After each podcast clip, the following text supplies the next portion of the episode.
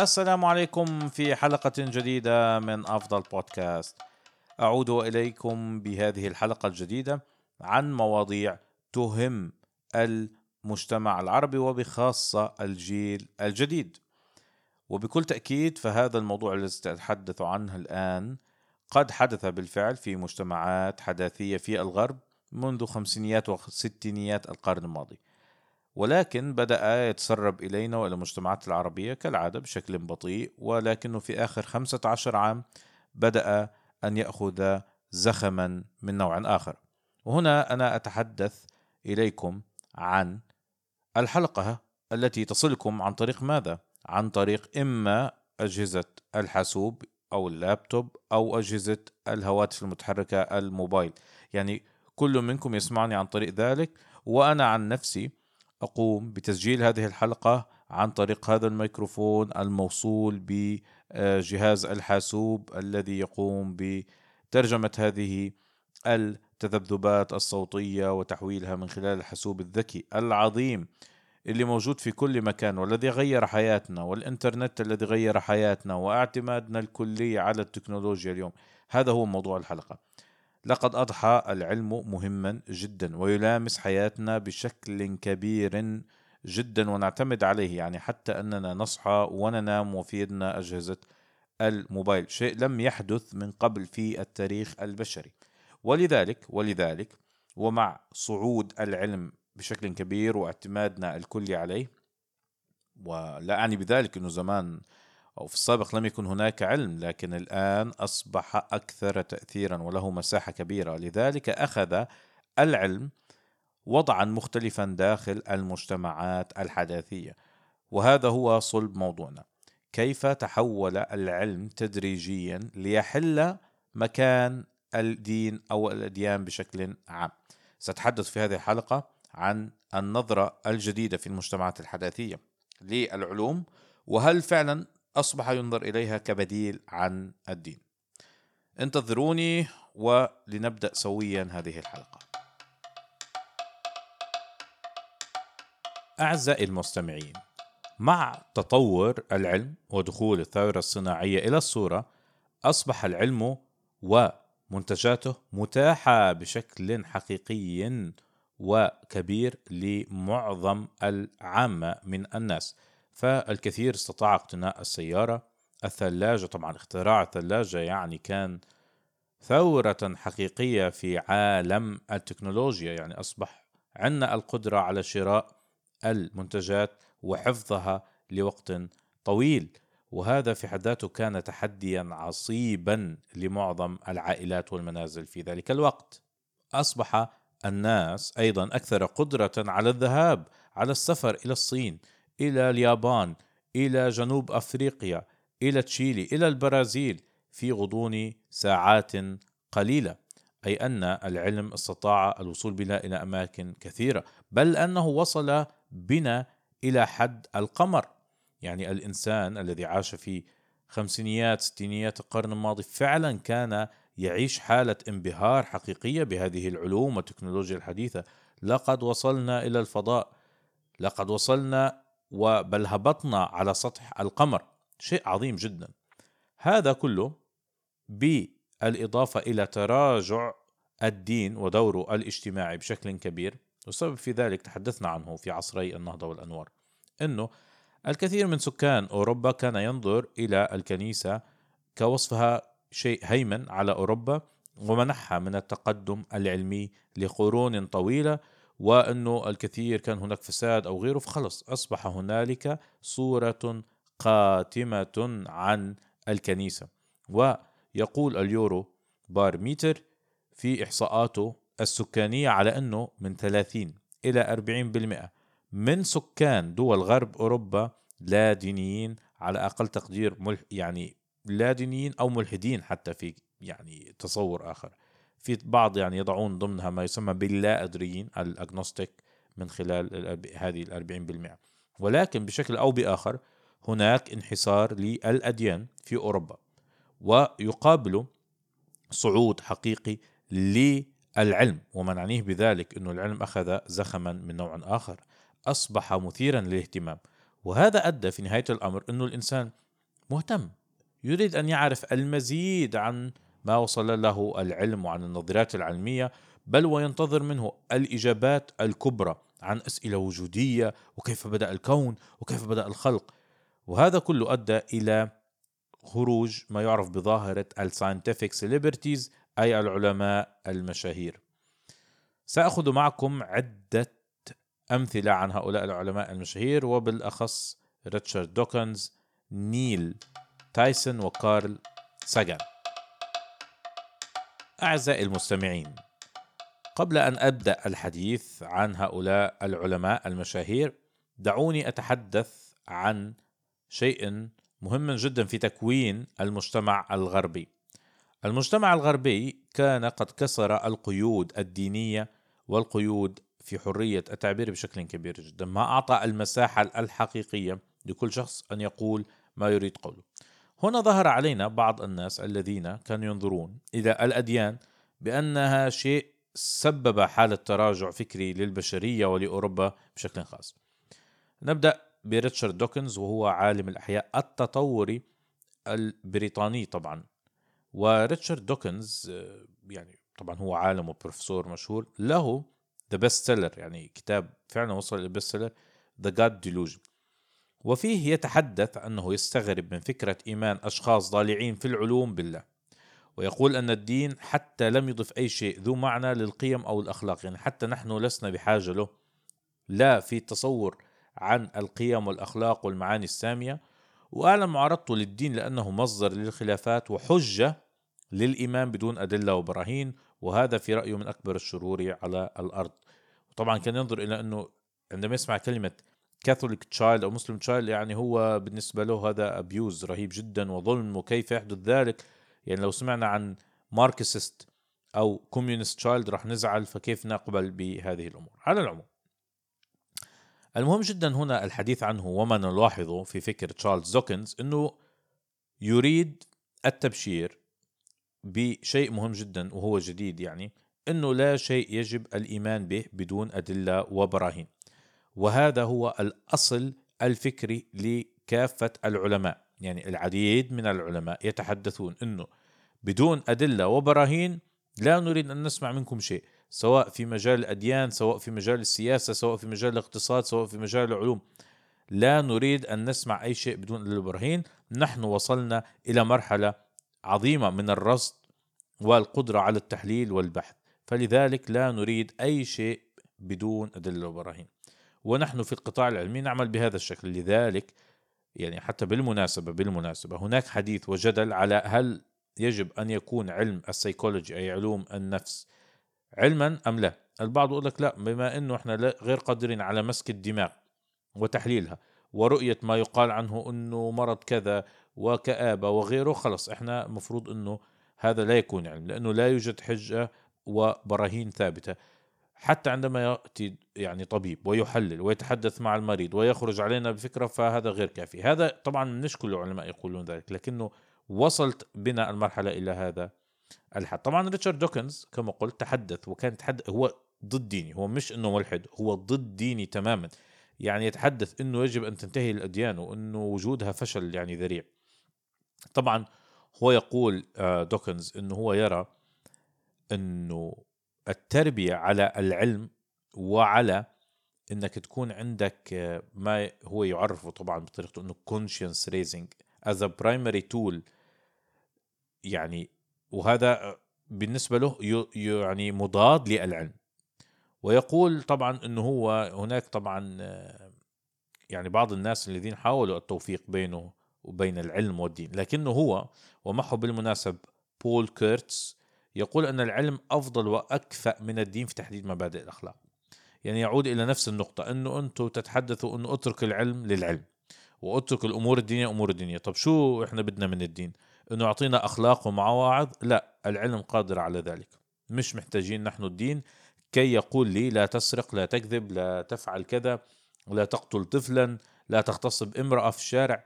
نحن قادرين على ذلك من خلال المنظومة العلمية وبما في ذلك علم الأخلاق. وبالمناسبة يعني حتى بول كيرتس قام بشكل واضح وصريح بتشكيل ما يسمى بمجلس الإنسانية العلمانية ولها الآن أكثر من 40 مركزا حول العالم وطالب بتجريد الحركة الإنسانية الأولى من الدين. يعني معظم الدراسات الإنسانية الأولى أو الحركة الإنسانية كانوا متدينين أو كان هناك لهم يعني إيمان بشكل أو بآخر بأن هناك قوة أخرى كبيرة في العالم يعني أكبر مننا. وهو هنا طالب لا لا لا هذا ما بيمشيش. إذا هناك حلقة تبشير يعني هو طالب بأن يكون هناك بريتشنج ونعني بالتبشير أنه أنت مثل مثل المبشرين الدينيين يعني مطالبة الناس بالإيمان بشيء ما ومحاولة إقناعهم بذلك بأنه يتبعوك في هذا الإيمان الجديد. لذلك هو فعلا هناك الكثير من الأمور التي لنا بدأت تظهر على أنه هل أنتم علم والعلوم معروف أنها محايدة أم أن هناك حركة فكرية توازي الحركة الفكرية الدينية؟ يعني لو أخذناها من هذا المنطلق. طبعا هناك يعني كارل ساجان أيضا الذي تحدث وقال sense is not only compatible with spirituality it's a profound source of spirituality. يعني العلوم ستعطيك حتى هذه الروحانيات. ما في داعي تروح للدين وغيره سنعطيك هذا الشيء. وبالمناسبة آه، نيل تايسون يعلن أنه لا أدري بشكل كام وليس ملحد. ولكن في نهاية الأمر هؤلاء كلهم العلماء تحدثوا بشكل أو بآخر على إنه يجب الإيمان بأدلة وبراهين وغيره أي شيء آخر هو خارج هذا النطاق يعني يعتبر شيئا أقل أقل ما يقال عنه جهلا إن لم يكن غباء يعني بشكل حقيقي. وهم تحدثوا عن ذلك وكانوا بينظروا بشكل ما إلى أنه يجب أن يأخذ العلم مركزا مختلفا في المجتمعات الحديثة. يعني ما بينفع انه نحن نعيش اليوم في civilized sophisticated societies ونقوم بالسماح بوجود كنائس ومساجد وغيرها من دور العبادة التي تبشر بهذه الأمور. يعني عندما بالنسبة لهم أنك تبشر بأن هناك ما يسمى ب نظرية الخلق أنه هناك الله الخالق. طبعا سواء كان مسيحي يهودي أو مسلم الذي يتحدث ففي جميع الأحوال هي نظرية واحدة أنه هناك إله هو الذي خلق الكون. فهذا جريمة لأنه إحنا متأكدين أنه ليس هناك إلها خلق الكون بل هناك Big Bang Theory وهنا يأتي السؤال الذي أطرحه في هذه الحلقة. هل العلوم مرة أخرى هل هي شيء محايد أنه واحد زائد واحد يساوي اثنين وهذا شيء محايد أم أن العلوم هي دين جديد؟ طبعا ما أريد أن أتحدث عنه أيضا أنه هناك أصلا فعلا تحول إلى دين جديد. هناك ما يسمى ب ال Church of Scientology التي أسسها رونالد هابرد وهو كاتب لل science fiction. ولكن طبعا هذه الجماعة تم ضربها بقوة في أوروبا. ففرنسا وجدت آه، أن هذه الجماعة تقوم بعمل آه، عمليات احتيال وأنها cult كلت أي إنه جماعة هيك صغيرة يعني آه، خطيرة جدا على المجتمع. ونفس الشيء في بريطانيا ونفس الشيء في ألمانيا واعتبرتها أصلا انتي كونستيتيوشنال يعني مضادة للدستور الألماني. وفي تحقيق إجراه أيضا الاتحاد الأوروبي وجدها أنها manipulative business and nothing else. أي أنها طبعا هي يعني متهمة دائما بأنها تقوم على فكرة الربحية وفقط و يعني في العديد من الأحيان تم أصلا إدانتها يعني في عام 1979 تم إدانتها في الولايات المتحدة بأنها تمارس الاحتيال وتم الحكم على الكثير من القائمين عليها بأنهم محتالين وأعطوا أحكاما بالسجن يعني قد تكون يعني قيد الوقف إنه لو تم المخالفة مرة أخرى سيتم فعلا سجنه. على العموم هم يقولون في تلك الكنيسة أن الناس عبارة عن نفوس خالدة نسيت طبيعتها الحقيقية. طبعا هي ما هي الطبيعة الحقيقية؟ الثيتا اللي هي النفس عندهم يسمونها الثيتا وموجودة في كل إنسان وهي مصدر الكون ومحرك الحياة. وزينو كان وهو رئيس اتحاد المجرات جلب العديد من قومه إلى الأرض بمكوك فضائي وجمعهم في فوهات البراكين ثم قتلهم بقنبلة هيدروجينية. وهذه الثيتا اللي هي الأرواح لأنه كل حد عنده هذه الأرواح سواء كان alien أو كان يعني كائن فضائي أو من أرضي أو غيره كل حد عنده هذا الروح الخالدة. فالثيتا لهذه المخلوقات تؤثر على البشر لأنها ماتت لكن الثيتا موجودة روحها موجودة وتؤثر على البشر وتؤدي إلى خراب النفوس اللي إحنا بنشوفه. البعض قد يستغرب يقول شو هالكلام وكيف و... أحب أقول لكم أنه هم يركزون بشكل كبير وشديد جدا على أنهم يقومون بجلب العناصر المشهورة. فعنا من رواد أو مرتدي هذه الكنيسة توم كروز كريستي آلي جون ترافولترا يعني أسماء كبيرة في عالم هوليوود. فلذلك لا يعتقد أحدكم أنه المسألة عبثية أو أنه ما في حد يؤمن فيها لا. هناك لها أتباع موجودين ويقدرون في الولايات المتحدة لوحدة بحوالي 35 ألف يعني مش كثير. لكن هذا هو أثر الفكر العلمي الجديد والدعوات الجديدة إلى العلم. أنه أصبح أنه وصلت لمرحلة أنه آه هو دين. بشكل واضح نعم نحن دين واضح وصريح ونطالب بأن يكون لنا كافة حقوق الدينية طبعا المعظم من أهل العلم لا يقولون بذلك. لكن أنا فقط أعطيكم مثال على تجليات الفكر الجديد اللي هو أن العلوم يجب أن تأخذ موضعا وحيزا اجتماعيا أكبر بكثير من الأديان. هنا هنا يأتي الحديث وهنا ما أريد الوصول له في حلقة اليوم. الحديث على أنه تم أدلجة العلم. العلم يجب أن يكون محايد وغير أيديولوجي لكن يتم استخدامه بشكل أو بآخر دائما في مسألة أنه يصبح فكرا جديدا مضادا للأفكار الموجودة واللي هي على وجه الأساس الأديان. وسأتحدث بشكل أكبر عن ذلك في ما بقي من هذه الحلقة. أعزائي المستمعين إذا كما رأيتم معي أن هناك فعلا محاولة حقيقية من بعض العلماء إلى أدلجة العلم. وأنا هنا أتحدث أنه فعلا هو العلم بدأ يأخذ منحى آخر في المجتمعات. أصبح هناك حالة قبول حقيقي إلى العلم كمصدر للحقيقة. وهنا أنا لا أدعو ولا أقول أنه العلم ليس حقائقيا بل العلم حقائقي والمفروض أنه كله مبنيا على فكرة أنه البحث والتجربة والبرهان والدليل. وتطورنا لمرحلة أصبح عندنا القدرة على تجربة وبرهنة الأمور أكبر بكثير من السابق. فلذلك طبعا هذا شيء إيجابي وعظيم. لكن الكلام هنا على أنه هذا الأثر الجديد في هذه المجتمعات لا يجب استخدامه بشكل أيديولوجي. يعني بكل تأكيد الكل متأثر بالعلم. بكل تأكيد عندما تتحدث اليوم إلى أي أحد يقول لك شو مصدرك. يعني حتى العامة من الناس عندما أناقش معهم أي موضوع ما وهذا شيء جميل أنا بعتبره شيء جميل جدا. يقول لي ما مصدرك؟ بعض حتى مستمعيني يقول لي بأن أذكر المصادر وسأقوم بذلك بشكل أكبر في المستقبل لكن في عالم البودكاست أرى إشكالية في دمج المصادر لكن سأحاول أن أضعها في لينك وأنه يستطيع أن يعود لها المستمع. لكن هذا شيء جميل أنه أصبح اليوم الناس كلها تريد البرهان وبدون برهان لا تكلمني.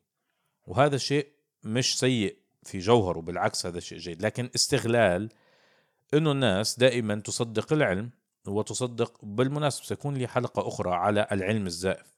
وهو شيء يتحدث عنه العلماء وكيف أن العديد العديد العديد من الدراسات وفي بعض الأحيان كما يقول جوردن بيترسون يقول أنه حوالي فقط 30% من الأبحاث التي الموجودة في ال field of psychology and sociology هي حقيقية والباقي مش حقيقي يعني بيجيك دراسة مثلا.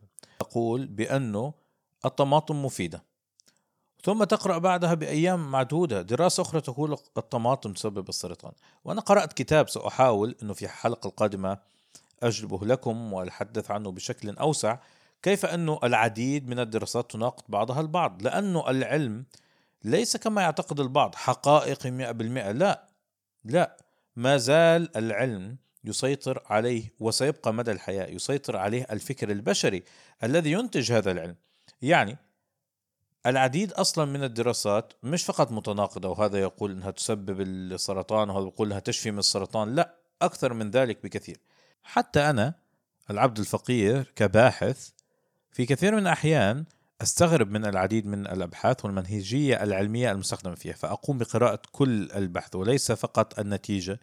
فتجد بحثا يقول الكافيار يطيل العمر خمس سنوات. فأبدأ بالسؤال كيف يعني الكافيار طول العمر خمس سنوات؟ ثم أقوم بدراسة هذا البحث والمنهجية والأساليب اللي استخدموها والقائمين عليها ومن الذي اشترك في البحث. فأجد أن الدراسة تقول بأنه تابعوا الأناس الذين يأكلون كافيار ووجدوا أن صحتهم أفضل وأنه كذا. ثم أخلص إلى أنه طب من الناس الذين يأكلون كافيار؟ هم ناس أغنياء. وهذا يعني قدرتهم على المتابعة والمراجعة الصحية وعلاج الأمراض والوقاية حتى منها أفضل بكثير من غيرهم من الناس. وهذا هو السبب الرئيسي أنهم بيعيشوا خمس سنوات أطول وليس أنهم أكلوا الكافيار. فهناك عوامل خفية في كل بحث لا يمكن الحديث عنها وأنا حتى أتذكر ذلك البحث المثير للجدل اللي كان يتناول مسألة أنه الشذوذ الجنسي. هو مسألة مرتبطة بشكل أو بآخر بالجينات. ومن قرأ طبعا هذا البحث من خارج وأخذوه وتم مداولته ثم عندما تقوم بدراسة البحث ومنهجية علمية تجد أنه لا يا عمي لا يوجد شيء مثل هذا. طبعا بعد هذا بحوالي أربع خمس سنوات الكثير من العلماء قالوا أنه هذا الشيء خلص يعني غير مقبول أن يتم حتى الحديث عنه. فلذلك استخدام العلوم في العديد من الأمور يتم الجميع يعلم على مسألة مهمة جدا حدثت في السابق ألا وهي أنه قامت بعض شركات السكر بتمويل أبحاث لأن تقول بأن بأن الدهون هي التي تسبب السكتات القلبية وأمراض المرتبطة بالكوليسترول في حين أن الدراسات الجديدة كلها تقول عكس ذلك تقول أنه السكر هو الشر الأكبر وأنه في السابق كانت هذه الشركات المنتجة للسكر هي التي تقوم بدعم الأوراق البحثية الأخرى. يعني ما نريد أن نقوله بأنه هناك أدلجة للعلم مش فقط من قبل هؤلاء الرواد والمفكرين الذين يحاولون نشر العلم كشيء إيماني نوعا ما حتى وإن لم يكن روحي. لا هناك حتى في البحث الصغير حتى في الجامعة حتى في المدرسة كل واحد يمكن أن يتحدث عن العلم بالطريقة التي تناسبه هو ليس كل شيء حقائقيا الحقائقية واحد زائد واحد يساوي اثنين وقام عليها فرضية كبيرة وغيره للتأكد منها. فأنت أن تقول الكافيار يطول العمر المش عارف شو ال Big Bang theory حتى بالمناسبة حتى ال Big Bang theory وال evolution theory أنا مش بقول إنه ما حصلش أي شيء منها أو إنه كلها خطأ لكن هناك أجزاء لا مجال للحديث عنها بأي شكل من الأشكال وهناك أجزاء في نظريتين. يعني هم لسه طبعا يعني تلك النظريتين ما زالوا في طور البحث بالمناسبة. يعني حتى عندما أسمع البعض يقول إنه لا وأثبت 100% يعني من وين يا عمي أنت أثبت؟ ما في هناك أي عالم محترم يقول بالذي تقوله. لا يوجد فلذلك تجد اليوم انتشار عظيم وكبير ومهول وغريب في رأيي الشخصي للصفحات والقنوات والمجلات والمنتديات آه، والبلوجات اللي بتتحدث على ما يسمى بتصديق العلم. هناك صفحة مشهورة جدا بالمناسبة موجودة على وسائل التواصل الاجتماعي. I believe in science ولها فرع عربي. أنا أصدق العلم. تقوم على هذه الأشياء وبتتحدث وبتتحدى الدينين بل بتقوم باستفزازهم. هنا هنا هنا هنا بيت القصيد في هذه الحلقة. بتستفزني ليش أنت شو بدك مني؟ طبعا أنا هنا أتحدث وأنا أعلن. آه بصراحة أنا إنسان أؤمن بالدين طبعا وأؤمن بوجود خالق. أنت بتستفزني لماذا؟ هل أثبتت عكس ذلك؟ لا ما أثبتش حتى تشارلز دوكنز يقول بالمناسبة في كتابه الذي وضعه The illusion of God يقول طبعا هو وضع آه، ما يسميه بالترمومتر يعني مقياس لدرجات الإيمان والإلحاد بأنه طبعا واحد أعلى شيء وسبعة هو الإلحاد الكامل المتكامل. إنك تؤمن مئة بالمئة بدون أي شك بأنه لا يوجد خالق. ويقول إنه هو نفسه في درجة ستة. ومن ثم قال في interview طبعا لاستفزاز البعض 6.9 لكنه لم يقل سبعة. فبتأتي أنت وأنه آه مشكلة المتدينين أنه يقولون كذا وكذا وأنه هناك نظرية. يا عمي لا يوجد عالم واحد يقول لا يوجد إله مئة بالمئة. ما فيش هذا الكلام. فلذلك هذه الصفحات المؤدلجة التي انتشرت في العالم العربي كمان مش فقط في مستوى الحديثية وأنا أفهم لماذا انتشرت بالمناسبة.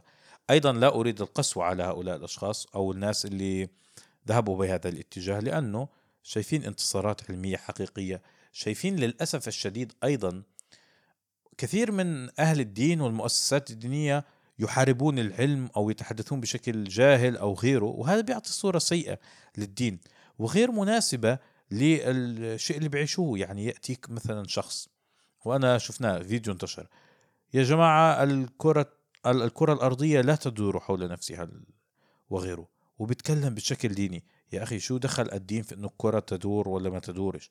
ما دخل الدين في انه الأرض مسطحة أو كروية؟ ما دخل الدين في إنه الشمس مصدر الكون ولا هناك شيء آخر؟ شو دخل؟ لذلك عندما تتم أنت كمتدين أو كشيخ أو كعالم مسيحي أو يهودي أو بوذي وتقوم بإدخال الدين إلى هذه الساحة فاولا أنت خاسر يعني مبدئيا. ثانيا أنت تضر بالدين. فأنا كما أتحدث على الدين العلماني أو أنا مش عارف شو أسميه الجديد. أيضا علي أتحدث إنه لا يجب أن يدخل الدينيون في هذه الأمور. وأنا أعلم أنه الكثير مرة أخرى من الذين سيستمعون إلي هيقولوا إن هناك إعجاز علمي موجود في القران في الإنجيل كل واحد يدعي ذلك لا مشكل في ذلك لكنه لا تأخذه لوقف العلم. تريد الإيمان به؟ لا مشكل على الإطلاق لكن لا تأخذه ذريعة لإيقاف العلم كما فعلت الكنيسة وقالت إنه خلص نحن وجدنا من خلال العلوم المسيحية بأن الأرض مسطحة فلذلك إذا لم تنتهي عن قول أنها كرويه ستقتلك كعالم طبعا.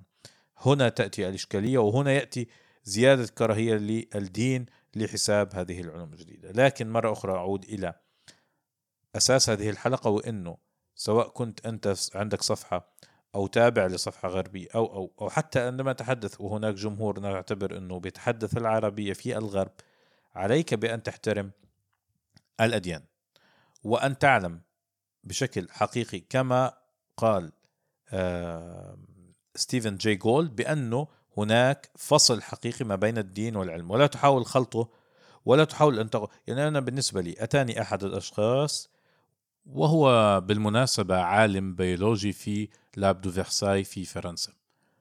و يعني بدأ الموضوع بأنه أنا أستغرب بأنك متدين يعني إلى اليوم يعني أنك يعني وهذا شيء غريب لأنك باحث وقارئ وتقرأ حتى مجلات علمية وغيره فكيف يعني لا تؤمن بهذه الأمور؟ قلت له عفوا عفوا لماذا يعني في مخيلتك أني لا أؤمن بهذه النظريات العلمية؟ قال لي لأنه الإيمان بأن هناك الله الخالق يتنافى مع Big Bang theory وغيرها ونظرية التطور طبعا هو مختص في هذه المسألة. قلت له لكن هذا كلام مش صحيح.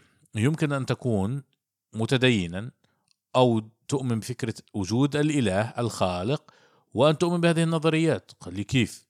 قلت له طيب أولا أولا النظريات هذه في طور التطور يعني نظرية التطور الطبيعي التي بدأها دارون هي مش نفس نظرية التطور الطبيعي الموجود اليوم صحيح؟ قال لي بكل تأكيد طورناها واكتشفنا إنه في أجزاء منها صحيحة وأجزاء مش صحيحة وأضفنا عليها أشياء ويعني أزحنا منها أشياء ونفس الشيء بالنسبة لل Big Bang theory قلت له ممتاز جدا اذا حتى تنضج 100% هاتين النظريتين واللي أصلا لا يوجد عندنا أصلا أي نظرية في مسألة آه، كيف بدأت الحياة على الأرض. نحن لك فرضيات آه، بالمناسبة نظرية يعني شيء شبه مثبت لكن الفرضية يعني شيء تصوري لا يوجد أي برهان أو دليل فقط تصور. فقلت له لا نملك صفر.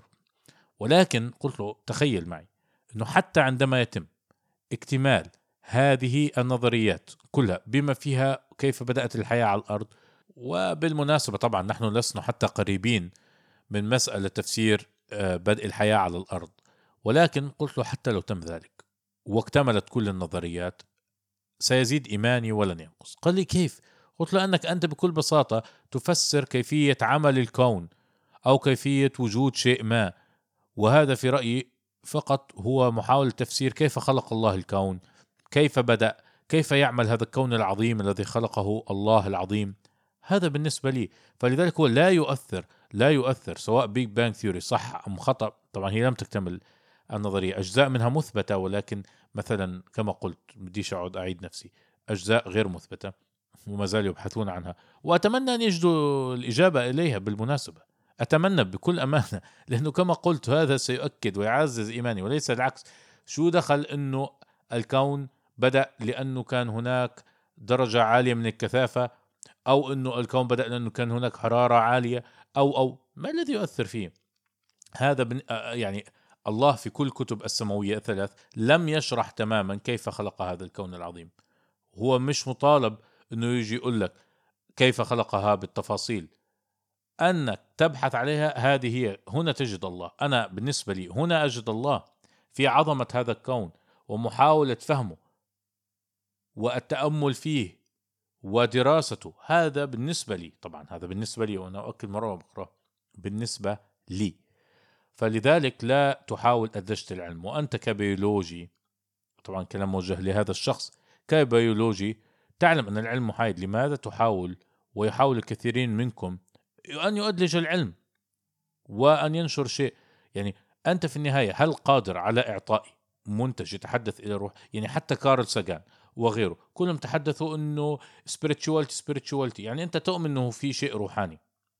أنت تعلم بأنه في علم يتحدث عن النفس يعني هو طبعا علم النفس عن آه، نفس البشرية وكيف يفكر الإنسان و طيب أنت عندك منتج يستطيع أن يحل محل ذلك؟ ولا تعمل نفس Scientology Church وتذهب إلى نظريات نفس النظريات الدينية وبدأ الدين كذا وكان هناك كذا و يعني أنت ما بعدتش. هي محاولة لإعادة توليد نفس المرويات الدينية لكن بشكل آه يعني آه علمي أكثر حداثة فقط لا أكثر ولا أقل. يعني هناك حاجة نفسية هناك حاجة بيولوجية وموجودة. هتحاربني بدون ما تعطيني شيء يعني منتج حقيقي ما تقوليش ساينتولوجي تشاش وغيره. ممكن نتفاهم بس أنت ما عندكش قدرة على فعل ذلك والمفروض العلم ليس له قدرة على ذلك أصلا وليس معنيا بأن يفعل ذلك هذا هو بيت القصيد. وقبل أن أختم الحلقة وفي مسألة إنه حتى رفضهم اللي هم يعني رواد هذه المدرسة العلمية في رفضهم لما يقوله ستيفن جي جولد بأنه حتى الدين مش قادر على إعطائنا لا قيم ولا ثوابت ولا أخلاق وبقول لك إنه العلم بدأ أو الأخلاق بدأت قبل وجود الأديان وهذا شيء غريب جدا. يعني قال لك هي موجودة في الفطرة.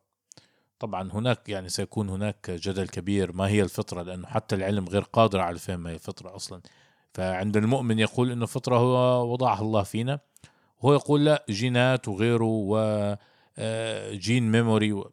طيب هنختلف لأنه أنت ما عندك حتى البرهان على ذلك. ولكن كل الحضارات القديمة التي بدأت وتناولناها في تلك السلسلة كان لها أديان.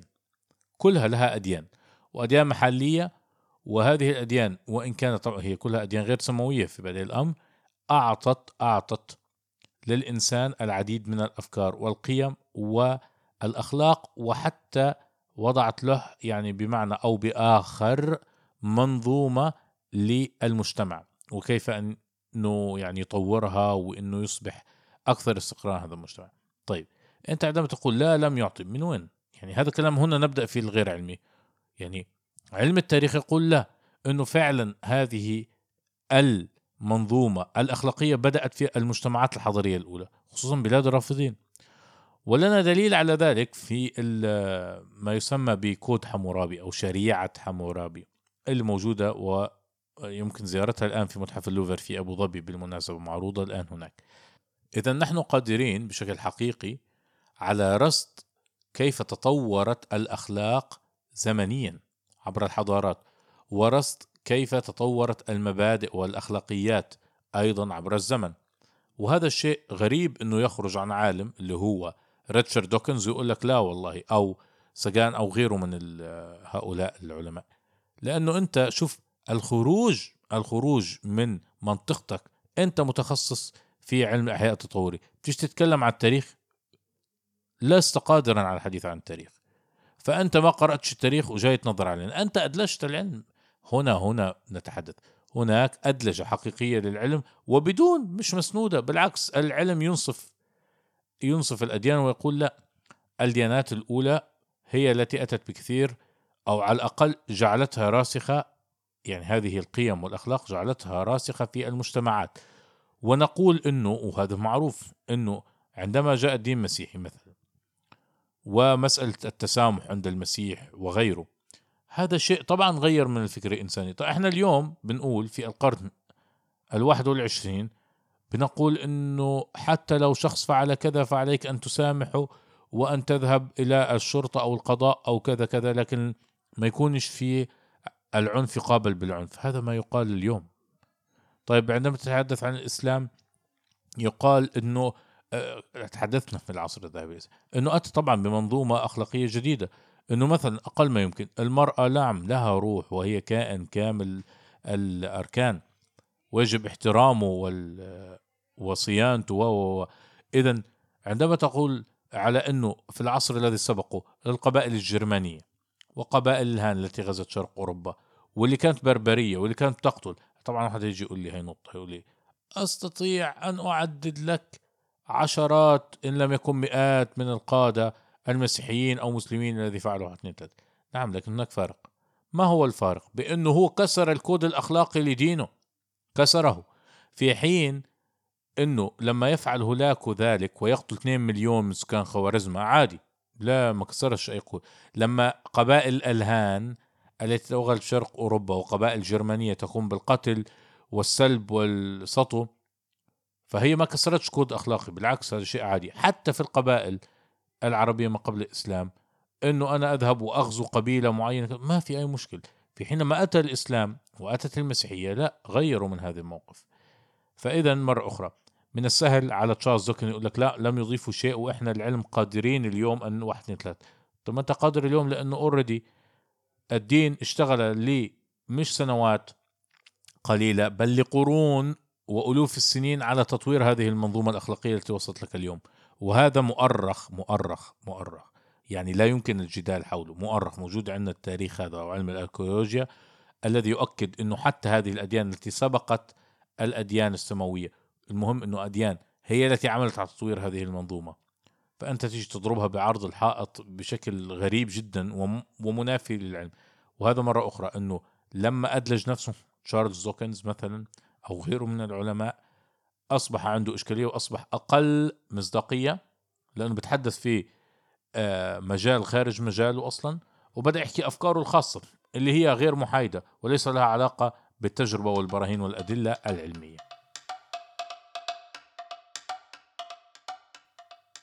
وفي آخر هذه الحلقة اللي طالت أكثر مما أنا تصورت أيضا العلم غير قادر على خلق أخلاق حقيقية وقيم. والبعض سيقول لي لا ممكن. طيب كيف؟ بيجي لك عادي سنذهب إلى أنه نشوف ما هو أفضل شيء لتسيير المجتمع. لأنه مرة أخرى العلم في حد ذاته أعمى صامت لا يرى مسألة أنه آه، الرحمة لا هالأشياء كلها أشياء إنسانية مفروض أنها تأتي من النفس البشرية طبعا لا قيمة لها عند العلم المصمت مرة أخرى طبعا بعض يقول لي لا كيف يا عمي يجب أن تفهم هذه المسألة العلم لا يرى إلا الذي يمكن أن ي... الإنسان نفسه هو ينتجه يعني مثال بسيط على ذلك عندما نتحدث على أنه هناك أخلاق من أين تأتي؟ ليش السرقة حر... ممنوعة غلط؟ ليش السرقة غلط؟ اخلاقيا هيقول لك لأنك تتعدى وكذا وربنا بامرك إنك ما تسرقش. في حين إذا بتذهب للعلم لماذا السرقة؟ آه للحفاظ على استقرار المجتمع. اذا المسألة هي المصلحة العامة للمجتمع. طيب نفترض إنه عندنا إنسان مثلا غير منتج وإنسان منتج. مين الأفضل في نظر العلم؟ طبعا المنتج. طب الغير منتج شو نعمل فيه؟ ممكن يحرقه. شو المشكلة؟ ما الذي يمنعك من إنه تحرقه لزيادة الإنتاج من ناحية اقتصادية علمية؟ إنه هدول اللي عندهم بطالة أو مريض والدولة بتصرف عليه شو فائدته طبعا قد يقول شخص لأنه أنا بحبه فيجب ابقى عليه طبعا لا يعترف العلم بالحب بالشكل هذا لأنه يجب يكون أكثر عقلانية. إذا هو لا يضيف لك وخلاص مثلا نفترض إنه ما بتكلم أو وصل لحالة يعني آه، شلل كامل أو غيره لا احرقه هذا أفضل شيء. اذا اذا وطبعا لما فعل ذلك هتلر وصل لهذه المسألة كلنا صعقنا قال لك آه، يتم قتل أي إنسان غير منتج. على العموم سيكون لنا حلقة أخرى في هذا الموضوع. إلى هنا أكون قد وصلت نهاية الحلقة. أتمنى أن تشاركوها مع كل مثقف وألقاكم في الحلقة القادمة.